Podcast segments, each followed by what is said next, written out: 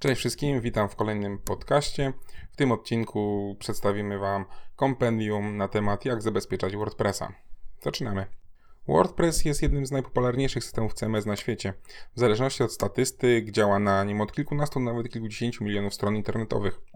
Wzrost popularności WordPressa przekłada się na wzrost ataków z nim związanych. Przed wieloma z nich można się ustrzec zabezpieczając swoją stronę za pomocą prostych kroków i o tym właśnie będzie ten dzisiejszy podcast. Tematy związane z bezpieczeństwem i zabezpieczaniem serwisów www wymagają trochę poświęcenia, czasu i umiejętności na wdrożenie dobrych rozwiązań. Nie ma magicznego guzika zabezpiecz WordPressa czy wtyczki, która rozwiąże za nas ten problem. Mimo tego, że twórcy WordPressa podchodzą do tematu bardzo poważnie, jest spora lista rzeczy, jaką musimy sami zadbać. E, mam dla Ciebie dwie wiadomości, dobrą i jeszcze lepszą. Dobra jest taka, że ten podcast będzie naprawdę długi i obszerny.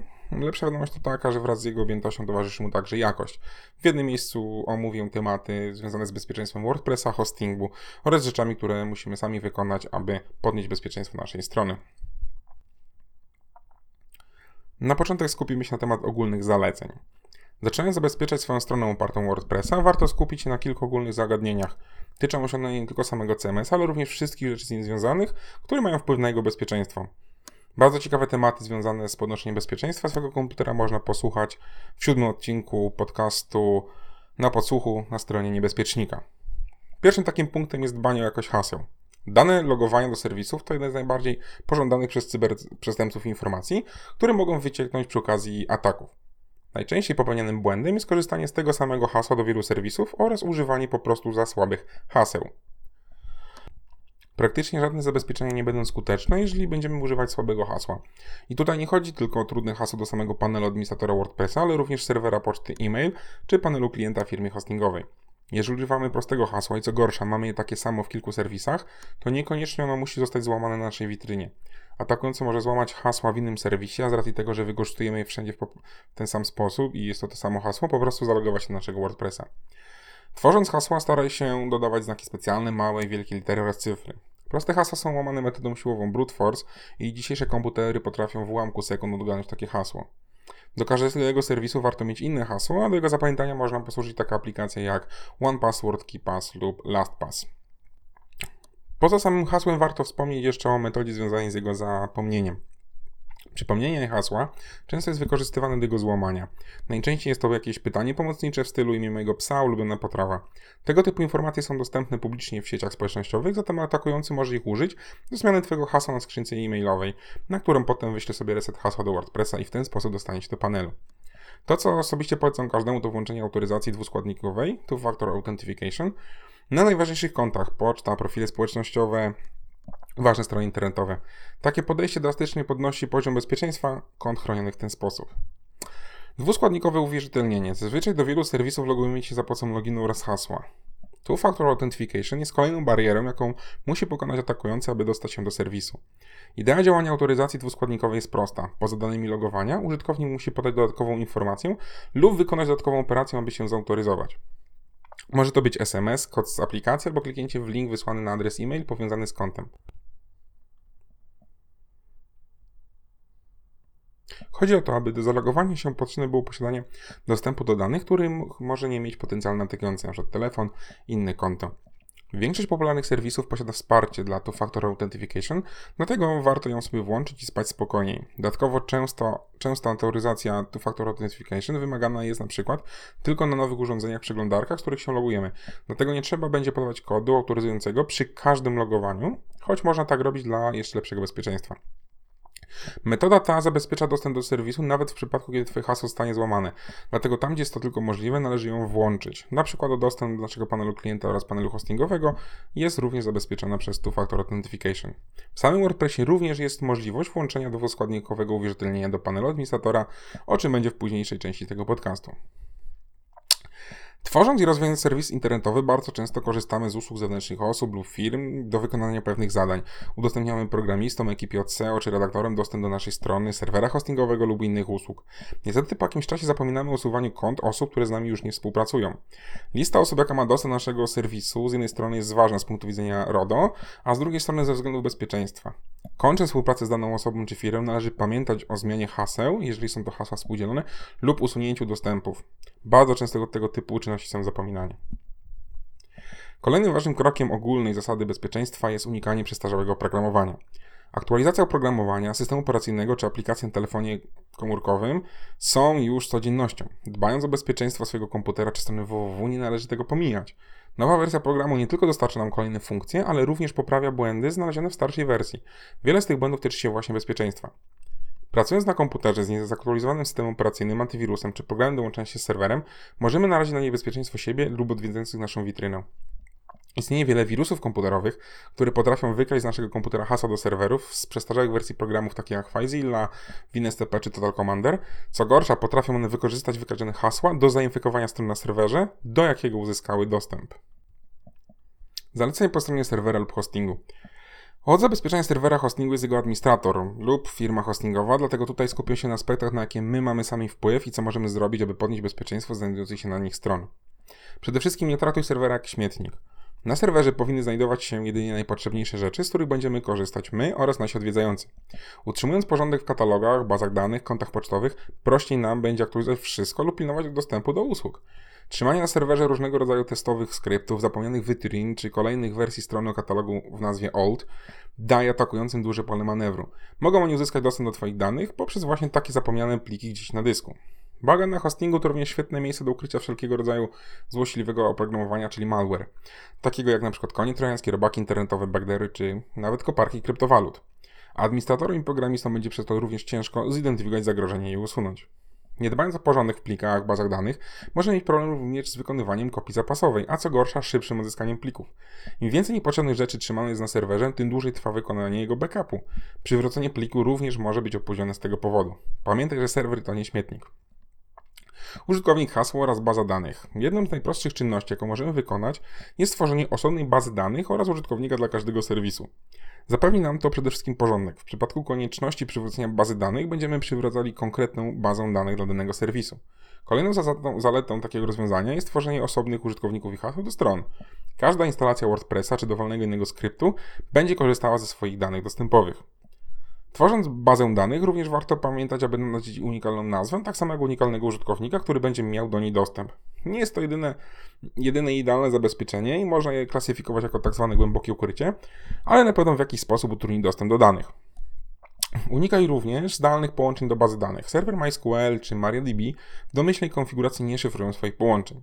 Łącząc się np. z biura, domu, kawiarni, do bazy danych na swoim hostingu, narażasz się na podsłuchiwanie połączenia. W konsekwencji atakujący będzie mógł odczytać dane do Twojego WordPressa, tak jakby chociaż login czy hash hasła. Skorzystaj z certyfikatu SSL. O certyfikatach SSL można pisać naprawdę dużo.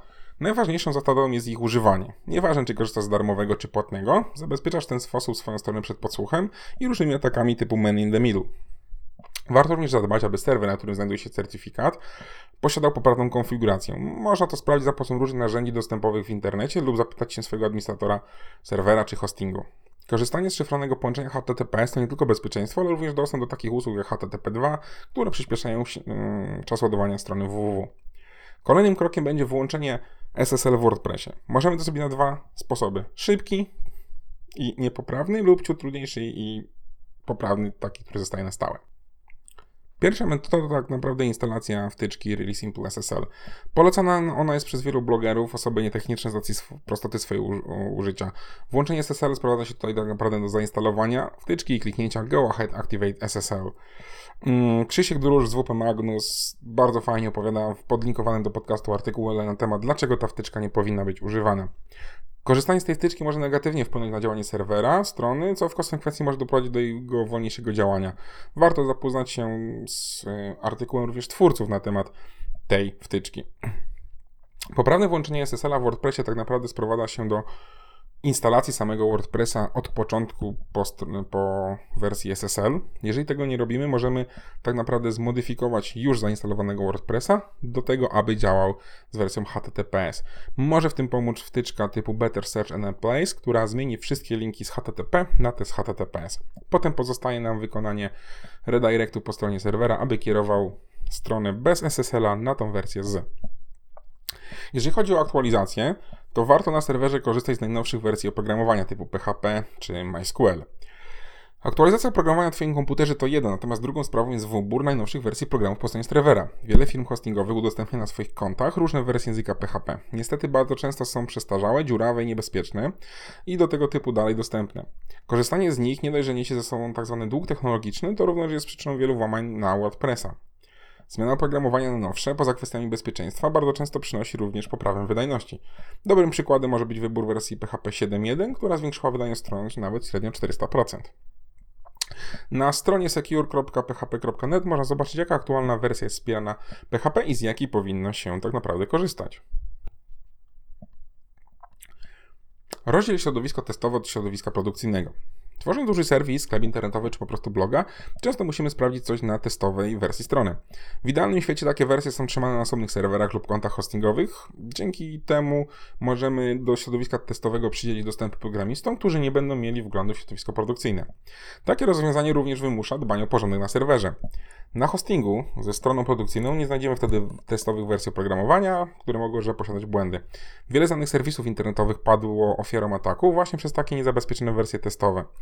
Warto unikać dlatego tworzenia stron testowych z dopiskiem w subdomenie typu test.moja strona, beta.moja strona. Są to bardzo popularne adresy, do których roboty sieciowe będą umieć dotrzeć i starać się je zainfekować. Jeżeli już używamy takiego adresu, warto zabezpieczyć go przed dostępem z zewnątrz za pomocą hasła. Pamiętaj również, aby unikać autoinstalatorów. Wszelkiego rodzaju autoinstalatory pomagają nam w pierwszym uruchomieniu WordPressa. Instalacja tego CMS-a sprowadza się do kliknięcia jednego przycisku i nie jest wcale, tak, jest wcale dużo łatwiejsza od ręcznego zainstalowania jego samego. Niestety instalowany w ten sposób WordPress bardzo często jest nieaktualny. Również autoinstalator dostarcza do Twojej strony wiele motywów oraz styczek, z których nie będziesz korzystać. Wprowadza to jedynie bałagan na serwerze oraz dodatkowe oprogramowanie, które musisz dbać. Autoinstalatory w wielu przypadkach działają w taki sposób, że tworzą klona dla instalacji WordPressa. Skutkiem tego jest fakt, że klucze mogą być takie same na wielu stronach, co obniża ich poziom bezpieczeństwa. Kolejnym krokiem są już zalecenia po stronie WordPressa. Będziemy teraz wprowadzać zabezpieczenia i dobre praktyki w samym CMS-ie, które mogą podnieść jego bezpieczeństwo. Tak, trzeba dbać o samochód, regularnie jeździć nim na przeglądy, naprawiać usterki, tak samo jest z naszym WordPressem. Posiadanie strony internetowej poza korzyściami z niej płynącymi to również kilka obowiązków. Najważniejszą zasadą to jest tak naprawdę aktualizacja WordPressa, jego wtyczek oraz motywów. Dbanie o WordPressa to przede wszystkim aktualizacja jego elementów, którego się składają na core, wtyczki, motywy. I tutaj dojdźmy do najważniejszej rzeczy. Wykonywanie aktualizacji związanych z bezpieczeństwem jest tak naprawdę najważniejsze. Nie musimy spieszyć się z nową wersją, kiedy wyszła nowa, nie wiem, nowa wersja wtyczki czy motywu i dodaje tłumaczenia w języku hebrajskim, no chyba, że korzystamy z tego języka. Do aktualizacji należy podejść w sposób pragmatyczny. E, I teraz wyjaśnijmy sobie różnicę pomiędzy update i upgrade. Jednym z najbardziej niejednoznacznych pojęć w polskiej nomenklaturze WordPressowej jest pojęcie aktualizacji. Wynika to z tego, że w języku angielskim mamy dwa odpowiedniki update oraz upgrade. Update to aktualizacja niosąca ze sobą małe zmiany, najczęściej o charakterze krytycznych poprawek, zepsutych funkcji oraz bezpieczeństwa. Upgrade to z kolei aktualizacja, która poza poprawkami wnosi też do oprogramowania nowe funkcje. Przypadku update'u najczęściej nie ma ryzyka wystąpienia niekompatybilności z zainstalowanymi motywami i wtyczkami. Natomiast gdy przeprowadzamy upgrade, istnieje ryzyko, że zainstalowane motywy i wtyczki po prostu przestaną działać. Zwłaszcza gdy upgrade wykonamy zaraz po jego pojawieniu się. Często twórcy rozszerzeń do WordPressa potrzebują trochę czasu, by wydać kompatybilne z nową wersją oprogramowanie. Zatem jak odróżnić update od upgrade'u? W przypadku WordPressa wystarczy spojrzeć na wersję. WordPress korzysta ze sposobu wersjonowania bazującego na trzech liczbach, np. 4.7.0. Jeżeli zmieniła się tylko ostatnia liczba, to mamy do czynienia z update'em. Natomiast gdy w sytuacji zmienia się pierwsza lub druga liczba, to mamy do czynienia z upgrade'em. Dla przykładu, posiadam zainstalowaną wersję 4.7.1, otrzymałem informację, że wydano WordPressa w wersji 4.7.2. Jest to update. Gdybym miał wersję 4.6.4 i dostał informację, że wyszła wersja 4.7.0, jest to właśnie upgrade.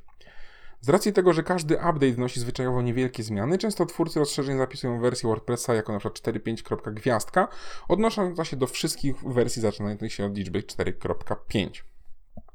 Zmiana pierwszej liczby w przypadku WordPressa najprawdopodobniej nie będzie oznaczać drastycznych zmian, jak w przypadku dużej grupy oprogramowania. Zatem aktualizacja WordPressa z wersji 4.9 do wersji 5.0 będzie prawdopodobnie nieść ze sobą podobną ilość zmian, jak w przypadku aktualizacji z 4.5 gwiazdka do 4.6.0. Jak zatem prawidłowo wykonać aktualizację? Niezależnie od tego, czy wykonujemy update czy upgrade, dobrą praktyką jest przygotowanie kopii zapasowej swojego WordPressa przed dokonaniem aktualizacji. Szansa, że stanie się coś złego podczas aktualizacji zależy też bardzo od złożoności strony i rozwiązań, z jakich ona korzysta. Niemniej jednak warto zawsze zabezpieczyć się kopią zapasową, szczególnie w sytuacji, gdy nie dysponujemy odpowiednią wiedzą techniczną. Możemy również sprawdzić aktualizację na środowisku testowym. Kiedy zatem aktualizacja jest konieczna? Teoria powtarzana wszędzie mówi, że powinna się aktualizować wraz z pojawieniem nowej wersji. Warto jednak zastosować bardziej pragmatyczne podejście. Aktualizację wykonywać niemal natychmiast, gdy chodzi o aktualizację bezpieczeństwa. W pozostałych wypadkach można pozwolić sobie na zwłokę, szczególnie gdy mówimy o aktualizacjach, które wykonują upgrade. Jeżeli nie potrzebujemy koniecznie jakichś nowych funkcji, warto poczekać kilka dni, aż nowa wersja zostanie sprawdzona przez innych użytkowników. Bardzo często bowiem uciążliwe błędy pojawiają się właśnie przy większych zmianach w kodzie WordPressa czy wtyczek. Warto pamiętać, że wcale nie musimy mieć najnowszej wersji WordPressa, by posiadać bezpieczną witrynę. Przykładem, przykładem mogą być wydawane łatki bezpieczeństwa nawet dla wersji WordPressa 3.7. Oczywiście korzystanie z tak starej wersji oprogramowania mocno nas ogranicza, głównie jeżeli chodzi o dostępność wtyczek i motywów. Automatyczne aktualizacje. WordPress domyślnie automatycznie instaluje aktualizacje będące update'em, gdyż ryzyko, że coś pójdzie nie tak jest tutaj niewielkie. Istnieje możliwość doprowadzenia WordPressa do takiego stanu, aby również wykonywał aktualizację wtyczek oraz motywów czy tłumaczeń. Warto się zastanowić, czy włączenie automatycznej aktualizacji wtyczek i motywów oraz wykonywanie automatycznych upgrade'ów WordPressa jest zalecane. Przy dużych i skomplikowanych serwisach może to prowadzić do sytuacji, gdy strona nie będzie nam przez pewien czas działać, z racji wielu błędów, jakie zostały odkryte we wtyczkach. Warto jednak pamiętać, że mimo automatycznych aktualizacji, zerknąć co jakiś czas w panel e, e, WordPressa, czy one się wykonały. Czasami się to nie udaje, trzeba zrobić to ręcznie. Ostatnio był taki błąd w WordPressie, który blokował możliwość wykonania automatycznych aktualizacji. Kolejnym krokiem w dbaniu WordPressa jest instalowanie wtyczek i motywów tylko ze sprawdzonych źródeł.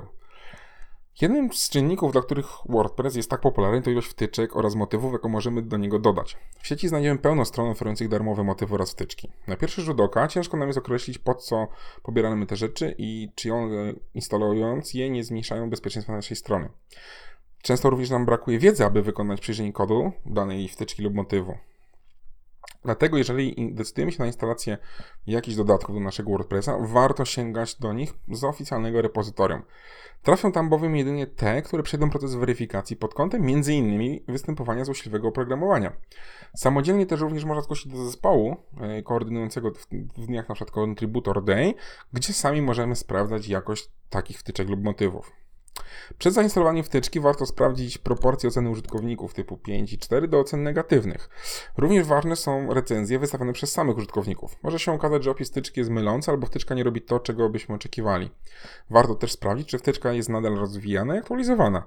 Może się okazać, że jest porzucona i nikt nie naprawi w niej już błędów. Kolejnym takim miejscem do pobierania pewnych wtyczek są serwisy, które oferują je w wersjach płatnych. Takim przykładem jest TeamForest oraz Code Canyon. Warto pamiętać, że płatne wtyczki lub motywy również mogą być dziurawe i należy je aktualizować. Sporo poważnych błędów znajdowa się w płatnych wtyczkach typu RefSlider czy WPML. Warto również zwrócić uwagę, skąd pobierany jest płatny motyw lub wtyczka. Wersje torrentowe czy te chomikowe bardzo często posiadają zaszyte w sobie konie trojańskie i inne złośliwe kody. Zmień prefiks w bazie danych. Instalując WordPressa ustalamy jego prefiks dla nas tabel. Domyślnie jest to WP podłoga. Rozwiązanie to pozwala na zainstalowanie kilku WordPressów w jednej bazie danych. Dobrą praktyką jest ustawienie własnego prefiksu, np. dws podłoga. Takie rozwiązanie utrudnia wielu robotom sieciowym odszukanie konkretnych tabel w bazie danych. Warto również przenieść dane o bazie danych do innego pliku niż wp-config. Możemy go wy, wynieść te dane z hasłami poza katalog główny serwera do command root, gdzie będą niedostępne z poziomu przeglądarki. Nie można to zrobić za pomocą prostego kodu, który znajdziecie w artykule podłączonym do tego podcastu. Warto również zmienić login oraz ID administratora, domyślnie Word, starsze wersje WordPressa tworzyły podczas instalacji konto administratora o nazwie admin. Od wersji 3.0 możemy sami ustalić jego nazwę dla konta głównego. Warto zmienić je na inne popularne niż admin lub administrator, co na pewno w jakiś sposób utrudni dostęp do naszej strony. Najważniejszą jednak zasadą będzie tak czy siak posiadanie trudnego hasła lub autoryzacji dwuskładnikowej. Można również ograniczyć dostęp do panelu WordPressa za pomocą HT Accessa, tzw. Tak Base Alpha. Chroni to nas, jest to kolejny mechanizm, który chroni nas do, przed dostępem do katalogu i panelu WordPressa. Jeżeli już jesteśmy w samym panelu, warto wyłączyć edycję plików, motywów, wtyczek. E, edycja wtyczek oraz motywów z poziomu panelu WordPressa jest praktycznie nieprzydatna. Praca z tym edytorem jest ciężka i tak naprawdę nieużyteczna. Niestety domyślnie jest on włączony, niektóre złośliwe wtyczki potrafią za jego pomocą dodać kod. Tak właśnie może rozprzestrzeniać się malware, dlatego warto wyłączyć ten edytor i wystarczy dodać jedną linijkę do pliku wp-config. Niezabezpieczony formularz rejestracyjny może być również podwaliną do przejęcia kontroli nad stroną. W przeszłości już kilka razy zdarzało się, że atakujący przy pomocy odpowiednio spreparowanych danych był w stanie założyć przy jego użyciu konto nowego administratora WordPress. Innym potencjalnym zagrożeniem jest masowa rejestracja setek, jak nie tysięcy kont. W efekcie takiego działania nasza domena konto może być zablokowane przez usługodawcę w wyniku podejrzenia o rozsyłki chociażby spamu. Aby przed powyższym się uchronić, należy wyłączyć możliwość rejestracji nowych użytkowników w WordPressie. Jeśli natomiast nie możemy, gdyż zależy nam na rejestrowaniu się nowych użytkowników, warto na przykład włączyć potwierdzenie danej rejestracji, tak aby każdy po zarejestrowaniu musiał kliknąć w link potwierdzający, że jest um, użytkownikiem. I teraz, jeżeli mówimy o panelu, warto włączyć tą dwuskładnikowe uwierzytelnienie w WordPressie. Jest to dosyć proste, bo tak naprawdę sprowadza się do zainstalowania wtyczki e, Two Factor Authentication i jej skonfigurowaniu. Pobieramy aplikację typu Google Authenticator, skanujemy kod QR z wtyczki, który nam pokazuje i w ten sposób już możemy mieć dodatkowe zabezpieczenie do panelu. Osoby bardziej przewrażliwione na punkcie bezpieczeństwa mogą pokusić się o zakup sprzętowego klucza autoryzującego. Takie klucze tworzy np. firma Ubico.